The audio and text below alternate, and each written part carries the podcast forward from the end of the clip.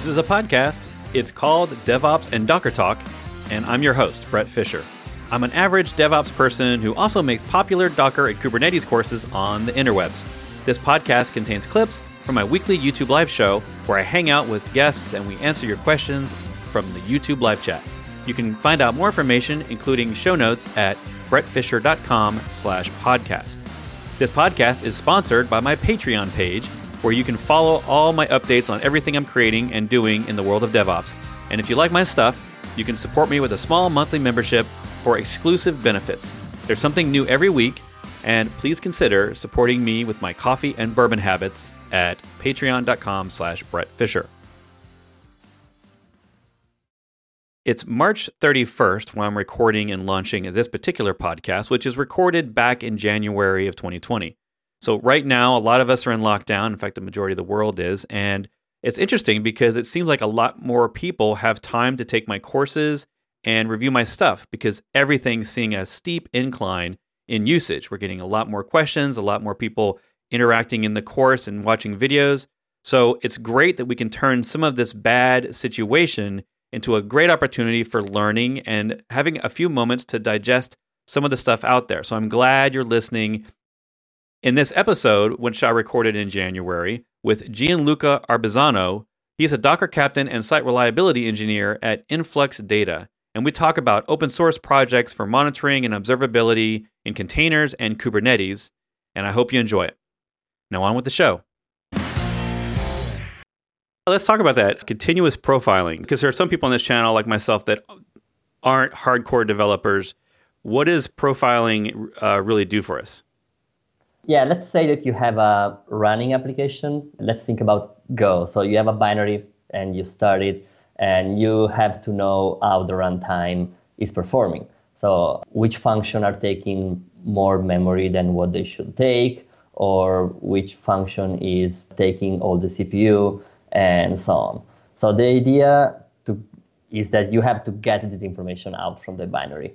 And uh, profiling is the tool you are looking for. So there are profilers for a lot of different languages. I used one in PHP, and the one that I'm working right now is Go. And Go exposed profiler profiling tool called Profefe, sorry, pprof, and you can expose it via HTTP. So every time you call an HTTP handler, you get profile back. And you can store this profile, uh, for example, as a tarball. And the idea is that you can read it and analyze it later when you need it. So let's say that you have a bunch of application running and one of them, is, and you see uh, looking at your dashboard or you get an alert about from like from one of those because it's getting like 80% of the CPU for the server and it is not supposed to do it. So what do you do next? You can get a profile and you can visualize it and you can ask for the top five offender function in uh, memory order. So you would get the top five functions that are using more, more memory in, in the life cycle of your binary. And the problem is that you never know when you are going to need this profile maybe you will need it when you are in front of your laptop. So you can do the curl command and you can get the tarball and analyze it later. But sometimes, or really often, uh, you are not in front of your laptop. Or even if you are, you're doing your work and you don't know that you're going to have a memory or CPU issue. So the idea here is to have an infrastructure that continuously take those profiles for you and take them in take them all in order and manageable via API. So you can get them, you can filter them based on I don't know the host name or based on the binary name. Or if you are a Kubernetes guy, you can filter them by pod name or based on the service name that you have for the for the container. And when you have all those profiles, you can merge them together in a specific time range and ask for those information. So that's mainly the topic here. And there is an open source project called Profefe that is made by Vladimir, that is his maintainer. I discovered that and I found it was very cool. So I, because it serves like an API layer that you can use to push and retrieve profiles. Other than that, just for the fact that we use Kubernetes a lot internally at Influx Data, I took the chance to write a small bridge between Kubernetes and Profefe. So what is called Kube Profefe because I'm very original. uh, well, it's either gonna you're either gonna call it Kube or K8's Profefe. So one of those choices, right? You you don't have a lot. That's true, and yeah. I thought about that intensively, and I yeah. Cube this time. Yeah, Cube, or is it Cube? how do you pronounce how do you pronounce your cube? I think yeah, that's that's even another yeah stuff to guess. So yeah, I mean this is it's a very simple collector. So I run it as a cron job in my Kubernetes cluster and based on the annotation on of, on your pod. As you can see, there is there annotation like enable is equals true that tells uh, the collector that, that that pod has a profile and can be grabbed. And you can also put the service name, and the service name is just an identifier that you can use to filter profiles later when you're retrieving them. And you can use port and path to configure where to grab those profiles. And there is also a kubectl plugins that gives you a little bit more capabilities about retrieving and filtering and pushing profiles. Yeah, that's um, cool. Yeah, makes it easier. Yeah, yeah, yeah, definitely. And when you you know you can capture them locally from your kubectl and store them into Profefe or store them lo- locally, or you can have this uh, cron job that runs and keeps them uh, and download them. For example, at, at Influx, we get profiles from all the pods every 10 seconds, and we store them into Profefe. And we sample them later, or we delete them when they are too old, like over three months. Wow. Yeah, this is really cool. So, uh, yet another example of taking something that we traditionally did by hand, right? Like capturing a profile was painful, and now it's essentially a cube control command line. Yeah, I mean, it's I'm driven by my my boringness, so my laziness, let's say. So when something makes me too bored or I'm too lazy to do it, I just tend to try to automate it. So I was very like bored by my colleagues asking me or the SRE team to get profiles. So I thought, okay, I'm gonna give them a way to do it by themselves. So I would do something, you know, more useful for the company or for myself. You know, I work from home, so sometimes I take a walk or I do gardening. So it's good to have time. Yeah, and I mean, it seems like a, your your theme for a while now has been around testing, extending, basically focusing on making the tooling around your dev experience uh, in containers easier. That's you've yeah. been on that that yeah. trip for a while. Yeah, it's yeah, it's a very good trip. And what I like about it is that it it gives me the um, opportunity to uh, speak with people and not with tools or technology. So the most important stuff we had to fix as a engineer is the workflow that our team or our company needs to have or develop. Fortunately for us, we have a lot of those APIs exposed by tools that we use every day. So even Docker, Docker, everybody does Docker has a CLI and it runs command and it pushes images. But behind that tiny Docker CLI, there is a word uh, that you can use and you can, you know, incorporate in your application or incorporating your framework to do something even better, even cooler than Docker run. That is already very cool. so, and that's what I, I try to do. You know, I tend to think about the workflow or how my colleagues uh, are happy or should work, and I glue together softwares that helps me to get there. So, mm, yeah, and what I you know, what I'm doing with Kubernetes and what I did with, with Profefe or what I did with test containers goes along these lines. So test containers is a organization, let's say, that has a bunch of different projects on different languages. So you can see the Go one, but uh, the main one is in Java. I discovered it when I was working on Zipkin, that is a, a popular tracer, and they use test containers Java to do their integration tests. Yeah. And it's a very, I mean, it's a very easy but you know useful tool. You can programmatically configure your mm, the environment your test needs inside the test itself with real code. And I'm I come from a developer development background before even doing DevOps or SRE. So I like code and I think code is powerful. And you know, the ability to programmatically, as I said, write and spin up your environment gives you the ability to orchestrate it in a better way and uh, to monitor it in a better way and to wait for your underlying services and databases to be up and running in a, with much more control and granularity. Yeah. Uh, so I'm I'm speaking about it in mind comparing with Docker Compose because that's usually how I saw people doing um, integration tests in CI. So there was they had a YAML, they do Docker Compose that brings up all the dependencies, and uh, in some way they have to wait for the all the services to be up and running. And this process can be flaky and can drive to confusion or a long wait uh, strategy that maybe is not needed. Uh, but if your container is inside your test, you have much more granularity. So for example, in, in test containers, we have something called wait strategy. So when you declare, when you ask for a container, you can declare what you what to wait for. So you can wait for a log to appear in the stream, or you can wait for a port to be open, or you can wait for a HTTP request to be to succeed or to get an error or whatever, because you are in the code, so you can write whatever you hmm, are looking for. And it's reusable, so you can create a function that spin out a bunch of containers. And you know the and we use the Docker socket, the Docker TCP API. So for us, what the what test containers does is uh, be focused on the workflow, be focused on the API that developers are uh, usually happy um, to use when they write tests.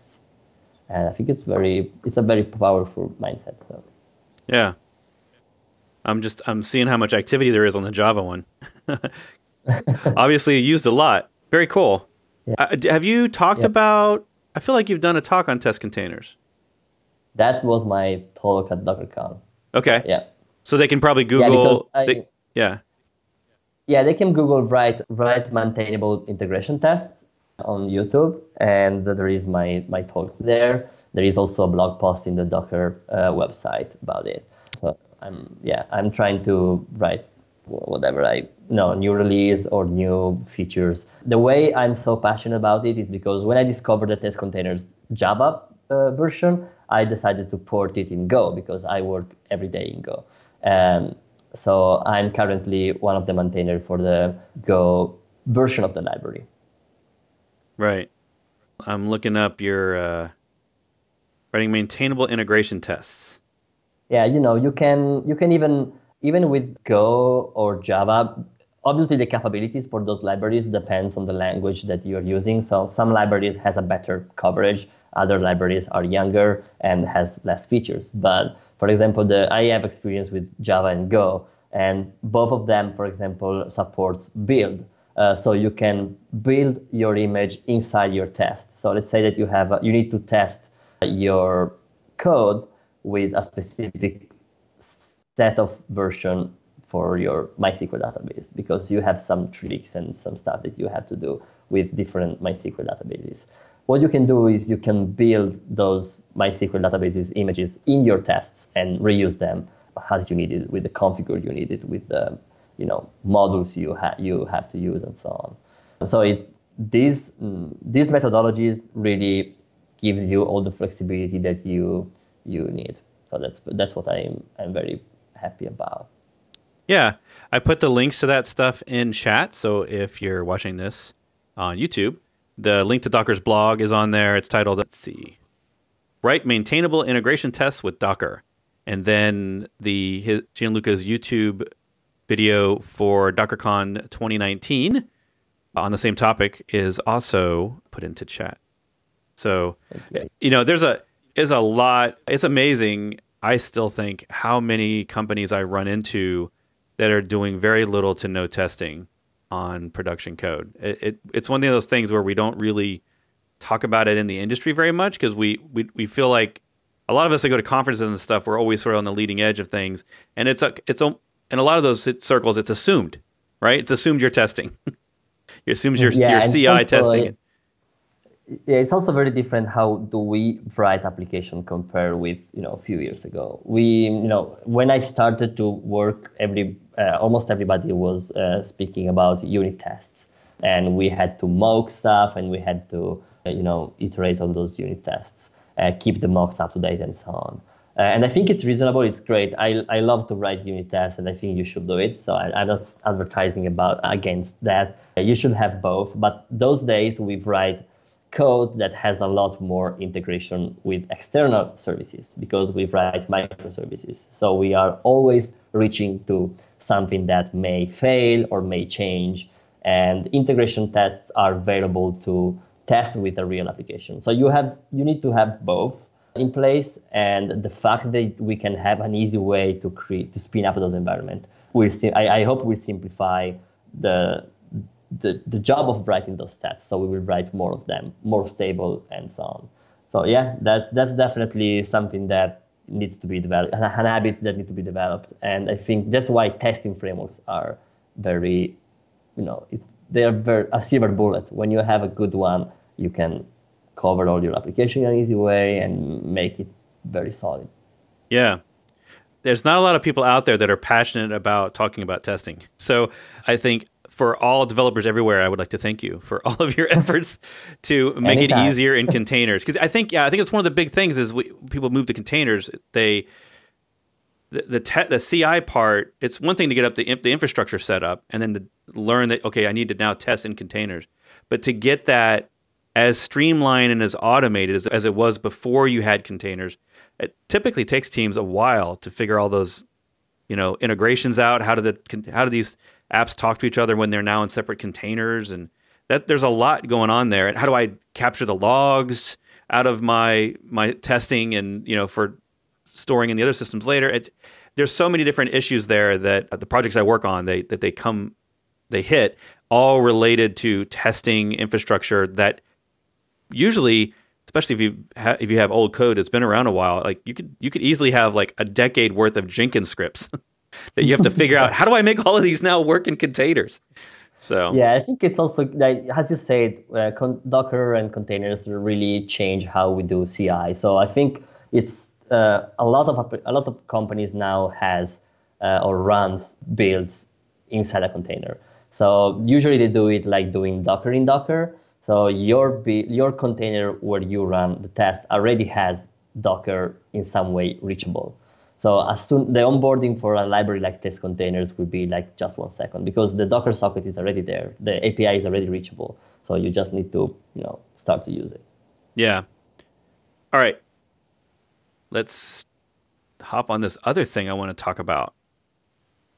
The extending Kubernetes report. So O'Reilly has this free report that you wrote. If anyone wants to get it, I'm going to throw the link into chat. Tell me about uh, what's in this report rather than me just reading the webpage. yeah, I mean, the, as I said, I'm very into the idea that you should do a lot more with the tools you are using. So we use a lot of like dependencies or services like Kubernetes or Sentry for our errors or Datadog or whatever for our monitorings. And all those services serves API. And when you are able to glue them together to solve the workflow you are willing to use to be successful, you will really feel the power of all of those tools. So I when I when we work with Kubernetes, I tend to remember that. So I know that Kubernetes one of the like important and great features I think Kubernetes has is its ability to be an API gateway. So Kubernetes, other than be a very like solid scheduler, a very good scalability tools or an orchestrator for your containers, it's also an API gateway because it gives you an API that you can use and you use every day with the kubectl. This book is about how to use the hook points that Kubernetes gives you to do something that really is what uh, you need in your company. And it's really hard, from my experience, to take a project from the outside, like the one I did, like let's take Profefe and say, okay, I'm to use kubeprofefe now. In my opinion, it's very hard to onboard a project and to make it successful in a different context. Because every context, every team, every company has already its own um, set of services, set of pipelines, set of mindset and tools that it uses. So the fact that you move your uh, mindset from using the tool to developing it in your tools that you use every day makes a difference. So Kubernetes can really be the center for it because it has a very powerful authentication method. So you can have different contexts and you can manage different, you know, Kubernetes cluster and you have a kubectl and you can write kubectl plugins that really works similar to how the Docker plugin works. So if you know about the Docker CLI, you can write uh, plugins for it as well. And the way it works for the kubectl is just the, you need a binary that has a name like kubectl dash something. And as soon as you place this binary inside your path, you can call it via kubectl, like kubectl blah blah blah, with the name of the you gave you gave to the binary. So in this super easy way, you already have you already merging workflow for the end user.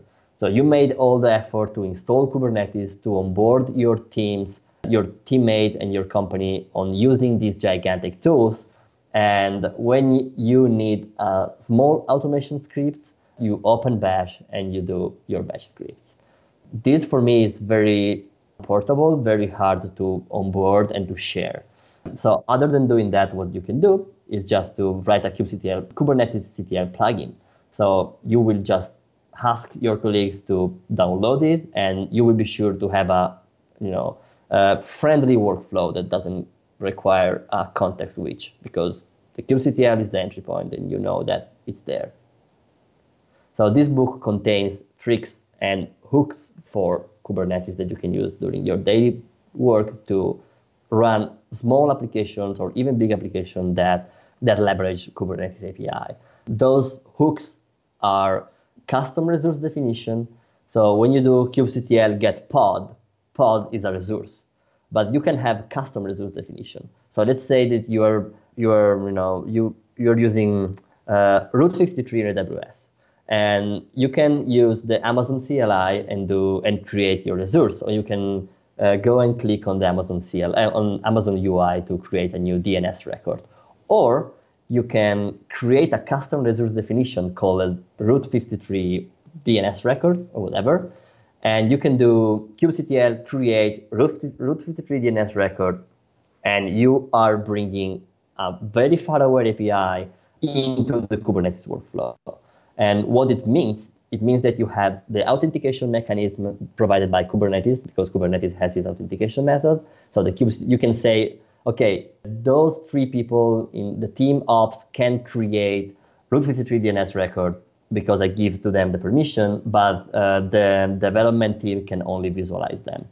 And you can do it without uh, just creating the custom resource definition and leveraging the, what Kubernetes uh, brings you. So authentication, authorization, audit logs, and so on. So it's, you know, and custom resource definition are just one entry point, one hooks for Kubernetes. kubectl are another one, kubectl plugins are another one, but uh, there are also shared informers. So you can um, watch for events happening inside Kubernetes, like pod creation or service deletion or replica set scale, and so on. And you can do stuff based on those events. So there are a lot of them. Even you know th- that report is like um, maybe 35, 40 pages, but it can be like way longer. Right. It could be a book. it, could be a book. it could be a course for sure.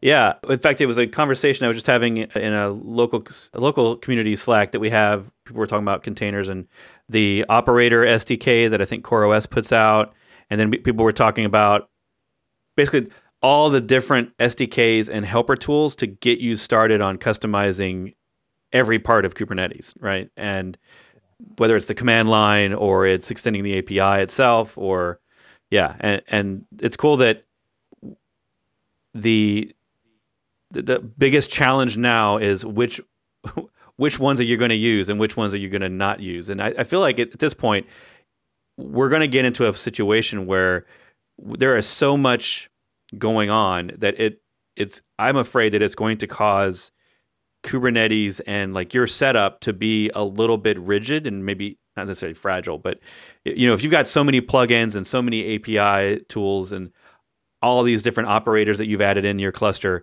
now you have to test everything with every new version, right? It's uh yeah, it's gonna become a WordPress. well, let's hope not. Let's hope not. but you know, it's it's it's infectious to i mean once you start extending kubernetes and you realize how how much it can adapt to your workflow with just a little bit of effort it it's easy i think to go overboard. And one of the challenges i have with with uh, projects i think just containers in general because now what we're dealing with right is docker started with this api of oh yeah you can it would be like it would be like if you know systemd or any standard system process manager defaulted to having an a, a REST-based API, right? And now suddenly we're this is now the default. Now we all assume if you're going to create a systems or a cluster or cloud management tool, it's going to have some sort of API to it, and we're all going to be able to use that. Um, presuming it's it's REST, the the challenge now is like, okay, every one of your de- tools depends on versions of every one of your tools, and you ended up in this weird scenario where I, you can't change anything because it's all dependent on certain versions. I ran into this today, this morning actually, because uh, Docker Desktop is on Kubernetes 115. Minikube is defaults to doing 117, and the command line is only supposed to go, I think it's one version above or below, right? And so Kube Control is complaining on my machine, and now I have to worry about versioning my Kube Control command line for which cluster I'm working on. which yeah. I, there's tools to help me with that, and it, we all start going down this road. I think of wanting all the buttons, we want all the features and the toggles and the things, and then pretty soon we find out that nothing can move forward, and I'm I'm worried about that. I I don't lose sleep at night about it, but uh, it's a concern yeah, of mine. I mean, I, that, that's why I think we should really be focused on the workflow over than everything else. Like the tools and the operators and Kubernetes and Docker are utilities to get to your workflow, your workflow in the fastest and uh, most friendly and usable way that you can think about. But you know, they can come and go. They can become too complex or not enough complex. But your your workflow will always be, you know, easy to understand or possible to figure out. And if you have, no, I think that API APIs really gives you this flexibility. Is the layer of flexibility. You can glue them and use them and change them even without without really changing the end workflow. Obviously, right. if you keep yourself and you lock yourself into the Docker CLI or in the kubectl CLI without thinking about why you're using it, you will never be able to, you know, mm, change it or it will be a very big effort because you have to change your mindset and mindset are way too hard to, to, to change that tools. So if you if you can get over the, the, the tool yeah. and think about what we are using the tool for maybe it will be also easy to fix some of those concerns. Yeah. Well and i think saying no. I mean obviously these like these tools are all great but at some point with other tools not not your tools, but with other tools, at some point we have to say, okay, just because I can doesn't mean I necessarily should, because now if, I, if I'm adding some sort of integration, this is potentially going to be a problem later for everything. Everything we put into production or or put on our machine as part of our workflow is now something we have to maintain, right? And I think we easily forget that. And I, I now have to care about versions. I just dealt with this the other day because I was working on a project. I, I have a Ghost blog and I was I'm back and forth between using Ghost in containers, and then Ghost itself has this command line utility that's not in a container that you can use locally to easily manage your blog setup. And but that particular localized non-Docker version cares about your Node version on your machine, and I haven't had to care about Node versions on my machine in years. Like, you know, we've been lucky that for years now, even the the the unstable releases of Node have been good enough at providing their feature set that on your local dev machine for just local utility use, you never had to worry about it. If you if you care about a specific version, you run it in Docker. So I started running, I started trying these local command line tools out, and I immediately started hitting all these dependency problems with my local setup. And I thought, this is why I love Docker. Like I never had to worry about this in Docker. I should just stop and go back to Docker. so yeah, that's true. That's true. yeah, our, our, our machines, uh, just like our servers, can get fragile the more we add on them. So I don't think Docker necessarily had that uh, problem because we didn't we didn't try to add so much complexity on top of Docker in terms of its API as we're now doing with Kubernetes. And the Kubernetes API, while it's stable and there are versions, so that's good, and they're changing l- slower over time, and that's good. We've got stability checks that are a little bit better than three or four years ago when it was a little wild, wild west. But yeah, I'm I, I'm I'm waiting for us to have this show where we, we in a year where we talk about how do you move your how do you upgrade your Kubernetes cluster when you have 25 operators and 10 plugins on the command line that you need, and yeah, it gets a little crazy. Yeah. yeah, it's gonna be yeah, it's gonna be a mess. That's why we need to be pragmatic. So we need to really think deeply about what we are installing, why we are installing it, yeah. and always like thinking about not an escape route because we will always you know we can escape from everything. So at some point we will have to pick something. But you know having in mind that it's a tool and it can change and we need to be flexible on it and accept that. But yeah, yeah i think you know even kubernetes the kubernetes ecosystem is gigantic. And when you look at it you know w- without having your target or without you know having your star to follow um, it can become really really complicated. But as soon as you have a real you know a real use case or something a real environment where you start to have constraints uh, because you start to know you start to know that you have to use AWS so you start to cut everything that is not AWS related. And you start to see that you are gonna scale you are not gonna scale over like you know five clusters with a thousand nodes so you're gonna move, you know, even deeper, or you know, you're gonna move out what doesn't brings you there. So at some point, you you you need to be good at cutting, as you say, to say no and to say yes only to what uh, brings you to the end goal. Otherwise, you know, thinking about the deep ecosystem all the time um, will won't give you won't brings you to the end goal. Yeah. Well, on the on that topic, in all of your working with uh, extending Kubernetes and and the testing tools, is there something that is is there is there something built into these SDKs where before you upgrade a cluster because I've not run into this where I've had to test a bunch of different like plugins and operators and CRDs and stuff like that. Is there something that allow that is out there that allows us to other than just installing it on a new version of a cluster and seeing if it works? Is there a, a testing framework for that? In the SDK? Yeah, there is, and that's a very good question because yeah, there is a project that is called Kind, mm-hmm. and and it's, it's it stays for Kubernetes inside Docker. So that's that's what it is, and it is developed by the Kubernetes SIG testing, and this is what they use to run tests on a Kubernetes cluster. So as you can see, it is, is a CLI, but even better, it is a library that you can embed in your code. Obviously, the library is in Go.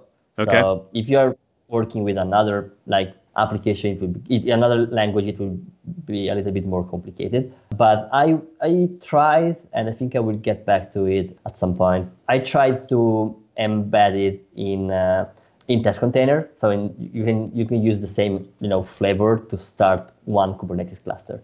But yeah, the idea is that when you you know if you look at it, you see that there are uh, functions that you in Go that you can use to create cluster. And when you create cluster, you can get the kubectl client, and from there you have a client that you can pass through your function and test it over. So you can also you can when you create a cluster, a test kind cluster, you can as you can see you can specify the node uh, version. The the image is just the Kubernetes uh, version. So you can spin up more more of them and run your your test function over multiple version of, of Kubernetes. It's a very good way. It's a solid way because it is used by uh, Kubernetes itself. So it's not a you know toy project that somebody did but the purpose for it was to make the pipeline for Kubernetes more flexible. And I think I have some spare code, but I don't I, I don't remember where it is. So maybe I will maybe follow up with you so you can share it um, later. But I tried to make a test that spin up some containers with test contain with kind and you know send a bunch of requests to see to check this and do assertion on the output. So I think that's a very good way to do testing in Kubernetes if you if you're using Go. If Yeah. you are not using it, I I don't know. I can't. Yeah. I can't exclude something. Well, yeah, I was gonna say. I mean, I guess at least you you could. I mean, if you're if you're testing in something like Docker Compose, or if you're testing already in Kubernetes, then you, you know this this stuff runs as containers, so you wouldn't be able to do it in the same library, but you could at least cross do it cross container. That's something. yeah. Um, yeah. Oh, definitely. Yeah, yeah, yeah. yeah. You can always, you know, run yeah run that kind command has a exec in every language, so you can do OS exec whatever in your test. It would work. You can also create more container, more more, more clusters with different names, so you can look up them by name in your test. You know, the, the, those kind of issues, those kind of mindset are the one that I'm trying to like the test containers removes because you don't need to have you don't need to think about all those stuff like having an isolated environment for every test anymore because it is all managed by the fact that you are creating the environment inside your test. So Right. every test has its own one. And you can also do parallelization. That is a very, you know, good way to decrease the the you know how long the the CI takes to run. That is usually a very big concern when you do integration tests because it can get slow quickly. Right. yeah. Yeah, that's another challenge. Parallelization is also a tough challenge, but probably a topic for another day. All right. So we have talked a lot about all the cool projects that Gianluca is working on. And now I think it's time to look at some questions. I've been scanning the question list. I'm just going to throw some out here. I'm going to skip around. I'm not going to really go in order.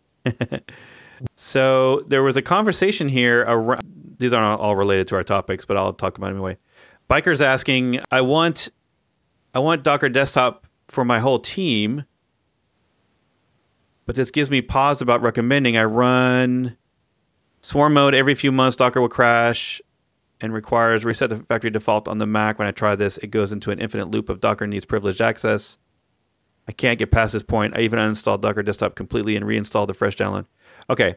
So, uh, one, why can't, it's a long question. Why can't I completely remove Docker on Mac? I do not know. I recommend reaching out to me in the, or one of us in the Docker community Slack, and we can help you with a bug report and getting the, you know, getting at least some sort of response from maybe the team. If you're, if this is happening across multiple Macs, like if it's something on your Mac, I've never had this problem. So I don't know if Gianluca, I think you're on a Mac, right? Are you on Linux? No, I'm a Linux guy. Yeah. So you don't have these problems, but I have I- other problems. So I don't have sounds. I don't have webcam. I don't have a lot of stuff. oh yeah, you got pro- you got you got drivers. You got drivers. Uh, um, so yeah, I, I don't think this is systemic. Obviously, there's millions of people using Docker Desktop, so I'm not. I wouldn't be too concerned that it's some sort of fundamental problem with Docker Docker Desktop. So yeah, so we can help with that. Uh, I think just reach out to me either in the Docker Community Slack or in Docker Mastery Slack or somewhere else, and I can give you some advice on what to do about that. Number two, what causes this? I've not seen this problem, so I don't know. How do I prevent? I've asked Docker support several times, but now with Mirantis, it is useless as they won't, as they don't support Docker.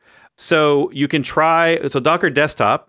This is a couple things I should point out. Docker Desktop, which is kind of related because it does do Kubernetes, and it's what I use all day for Kubernetes. But let's see, it's github.com slash docker slash for Mac.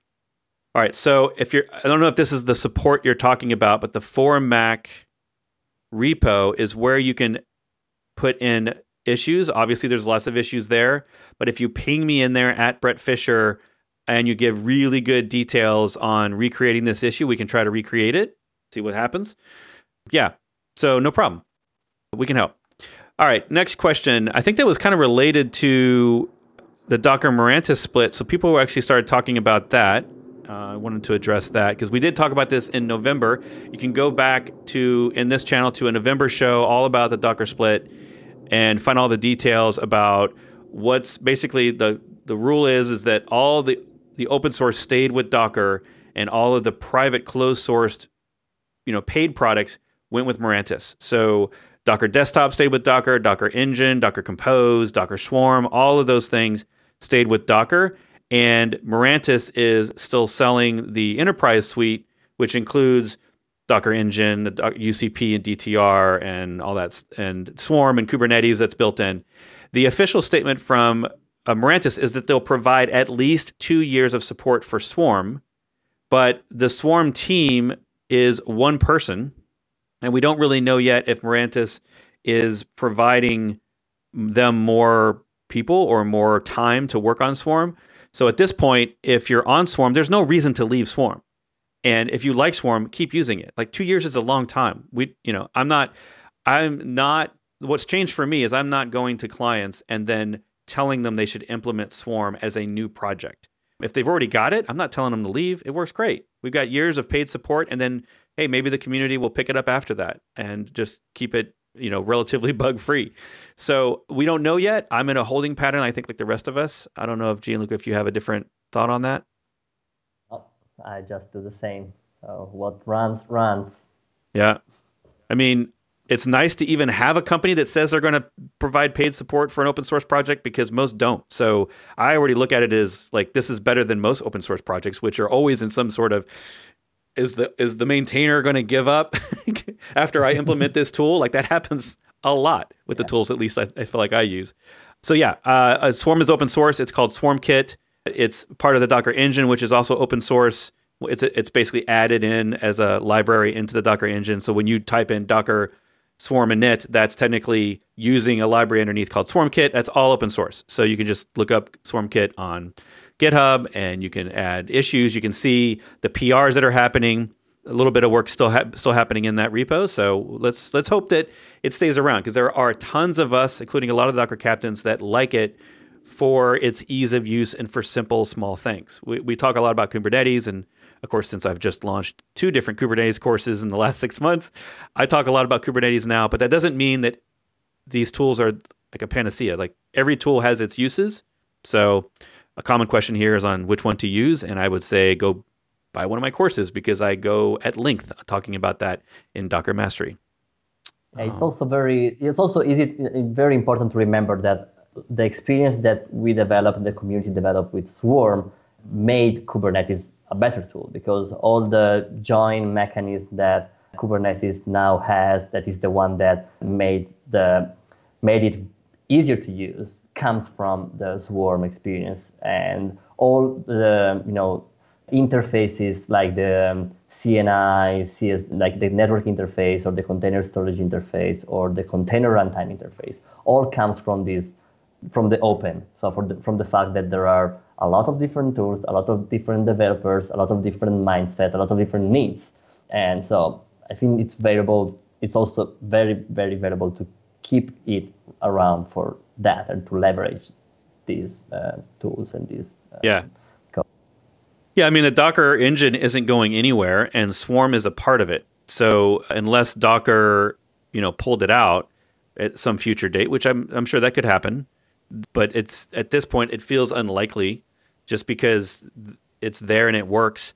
I wouldn't expect a lot of new features uh, unless you know it's one of those things where the, a majority of Docker's enterprise customers were paying to use Swarm and were using Swarm as their orchestrator. They might also be using Kubernetes, but they were a majority of them were definitely using Swarm even during the split. So if those customers keep paying Mirantis and Mirantis sees that that's a business opportunity, they might consider continuing to use it. So I would say if you're paying for it, definitely reach out to Mirantis and say, "Hey, we're using Swarm. Don't kill it.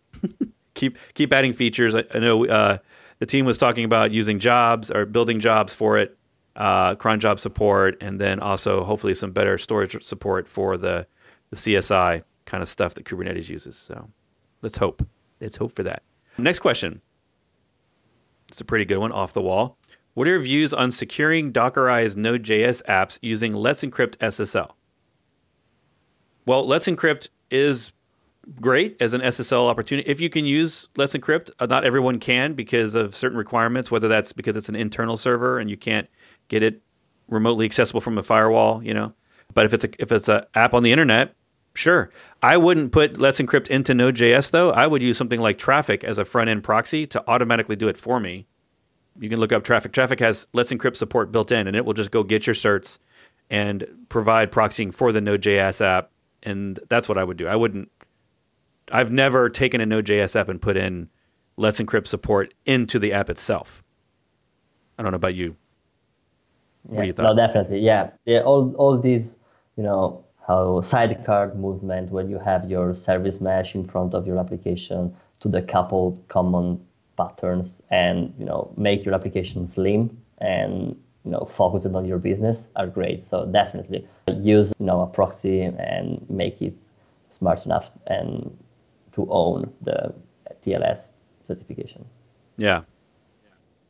What do you guys normally recommend as a tool to use to spin up Docker machines when you need more nodes in an infrastructure as code sort of deal? Ansible and the like seems a bit overkill. What do you think?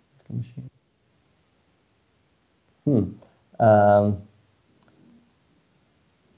that's a good question. it really I, depends on where, yeah, where you where you are, and if you are in a, you know, CI environment and you have like the like Jenkins script, you can use that, or what I can suggest. Yeah, I mean, I don't know. I have mixed feelings on this. I used to recommend, you know, hey, look, if you're just one person and you're a solo solo DevOps person, solo sysadmin, and you don't have a lot of requirements for exactly how your systems have to run, then Docker Machine. But Docker Machine has limited. It's not getting new features. It's not that it's not supported anymore. They still add fi- fixes. It's uh, the community's gotten a little confused about that because there was a, an erroneous post a year or two ago that was misstating that Docker Machine was end of life, but it, it isn't. It's no longer shipped now. I think it's no longer shipped with Docker Desktop.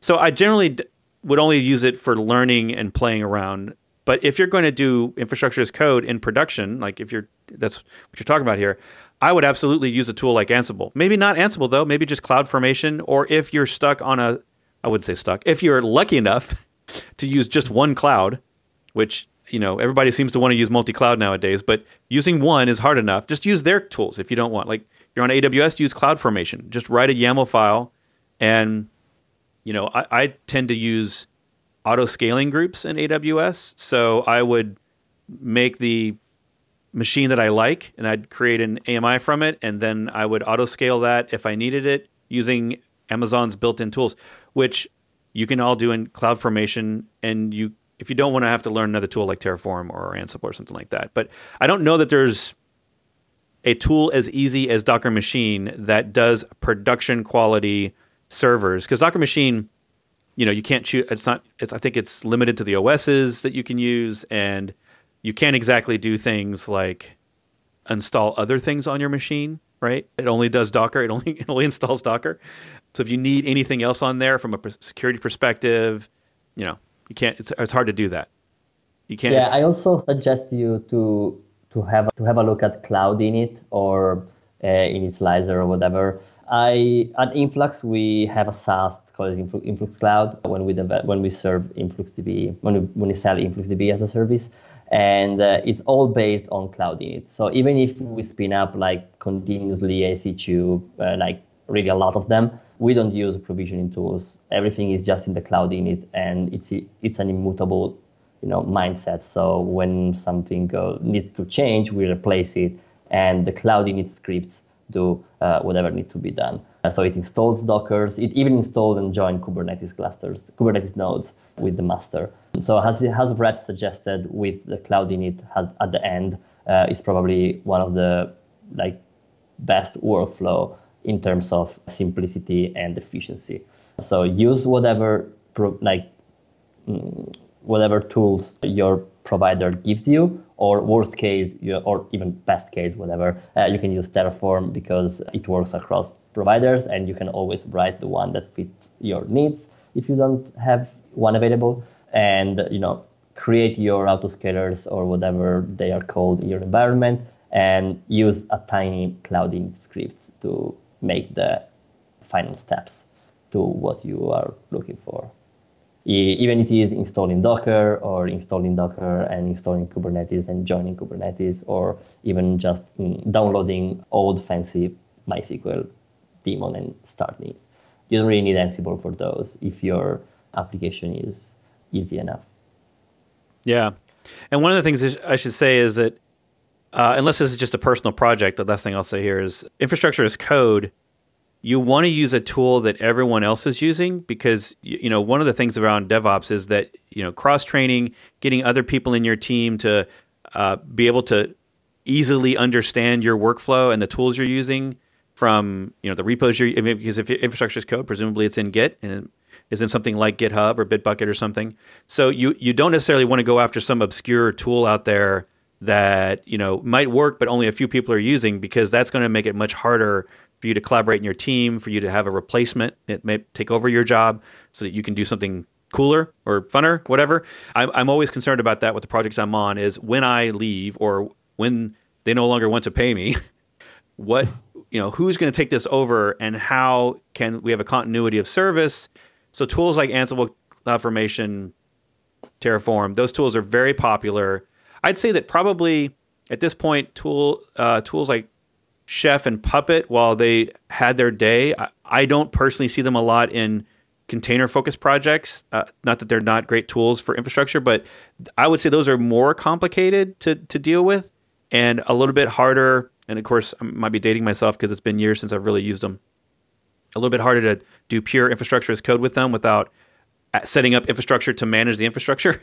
So I think I don't know. I think I really think that at the end of the day, like the simplest thing you can do is whatever cloud you're on, use their built-in tools if you if you want. Like everybody has them. All of the clouds have them. And if you just don't want to have to learn another one, that would be what I'd do. The, there's a good question on does Kube, uh, well, we talked about Compose a little bit earlier. Does Kubes use a Compose file like the one in Swarm? It can with a Docker project called Compose on Kubernetes. Have you used this before? I saw it, but I never used it. Yeah. No. Well, you're technically, uh, we can all use it. So if you have Docker Desktop installed, which someone asked if you have Docker Desktop for Linux, so that doesn't exist. Mostly Docker's response to that is that there is very few people that on Linux requesting Docker Desktop in terms of scaling to the millions of people on Windows and Mac. So Windows is by far the most popular developer platform. Like when I take when I look at my course statistics, you know, way more than 50% of the people taking my courses are on Windows, and that's over 100,000 people. So I feel like it's, you know, I got a good, I got a good survey there of the people taking the courses, and, and the majority of them on Windows. So if you presume that that's the same thing for Docker Desktop, then uh, the, the percentage of Docker people, Docker Desktop people that would be on Linux would be less than 10% of the total. So that's a not a lot of users to create a whole no pro, a whole new product for. But hey, there's a lot of it's open source, so you could you could work on something. All right, so the the kube on compose thing. So this is a repo called Compose on Kubernetes, and it's built into your Docker desktop. That's why I was mentioning Docker desktop. It's already on, so you can technically use Docker stack deploy dash dash. I think it's orchestrator equals Kubernetes or something like that, and you can deploy a compose file to a Kubernetes cluster on your local machine if you have Kubernetes enabled. You can also now deploy this tool into a Kubernetes cluster, and it essentially, when you use the Docker commands, will take that compose file, translate it into Kubernetes API resource specifics, and implement it. Now, the the positive here is that it allows you to have one single file for dev, test, and prod if you use all the Docker tooling. This is also enabled, I believe, by default in a Docker Enterprise setup. So if you're using Docker Enterprise, you get this out of the box. The negative is that obviously it's compose. So it doesn't support every possible thing that Kubernetes supports because you know typically my compose files are one third or one fourth the size of the Kubernetes manifests. Uh, I don't know if that's your experience, but they're smaller, which means that they're going to support less. So not all the features are there. Yeah, I never use it. I remember when they presented it at DockerCon, it was the, the audience was very like happy about it. And I think it's, there are so many Docker Compose files around that it's good to have an easy way to try them on Kubernetes.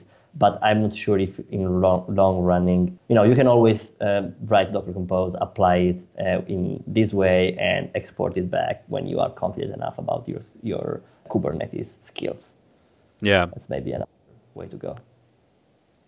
next question: Service meshes are a hot topic. Do you see them being built into orchestrators? No unless you're talking about distributions.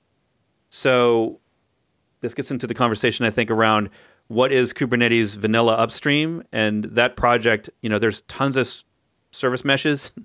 Back in the that back 3 or 4 months ago there was like multiple service meshes being launched every month, and there's no there's no you know consensus on which one is the right one because it's a high, it's a more opinionated part of the stack, and I don't think there will ever be a default that everyone uses. Like you know we all sort of default to Docker still. Uh, you know, 80% of deployments I think at KubeCon this year they said are, are still using the Docker engine. That'll probably change over time, but it in this case, I don't think that with Swarm, with us, I'm sorry, with service meshes, that we'll have that kind of consensus. We probably won't have eight or ninety percent of people using the same one. So it would be weird to add that one of those uh, to Kubernetes. The you know because Kubernetes is actually breaking things out. It's actually moving things out of core, like all of the you know storage plugins for all the clouds and stuff like that. So they're doing the opposite, not uh, uh than bundling things in. But if you start talking about distributions, dis, uh, you know different distri- different distributions of Kubernetes like Rancher or Docker Enterprise. Those are all potentially, I think, going to add either a not necessarily installed out of the box, but maybe just a click button deployment, different service meshes, and kind of like they do with networking and other things that are pluggable into Kubernetes. In fact, I think that's part of what Rio is, which is sort of a, yeah, it's a Rancher lab. Yeah, yeah, yeah, and I, I, believe there's a service mesh built in. Is that right? Oh, they changed their page. Uh, I don't remember. yeah, it has one built in, and it basically. I think it, I think it has one. Built. I think I got. Now that I see the, the architecture, I think I'm lost. That's all the yeah, like Linkerd for service mesh and Prometheus for monitoring. So it basically bundles a lot of these add-ons on top of on your on top of your Kubernetes to make it easier for you to deploy apps as a higher basically as a higher level of abstraction without needing to decide on every single part of your puzzle. Like, you know, for ingress and like, you know, things like canary deployments, auto scaling. So it tries to bundle a lot of that tooling together. So you, I think you're going to see more things like this, but the long answer to the question is no, I don't think. yeah, I mean, it, Kubernetes as we has I said before, it's like it's, you need to think about it as a gateway. So you have to uh, develop your opinion and configure Kubernetes to work as best as it can work in your environment. And you will have a common API that you can leverage to build your stuff on top of it. But they will probably, they will never force you to use Docker as they don't force you to use NFS for storage or they don't force you to use whatever DNS is out there.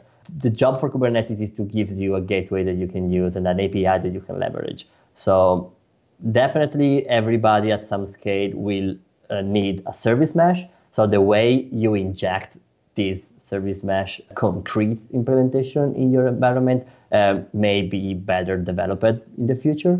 But you know, with the Istio operator, there is already an inject mechanism, so it's very transparent. You don't really need to do a lot to get it running. At least injected. Obviously, keep Istio running is complicated and it's a very huge application. But at least um, injecting it has a sidecar for all your application isn't that complicated. So I think they are gonna get better on that side, but they're not gonna give you the end tool for service mesh uh, ever. Right, right.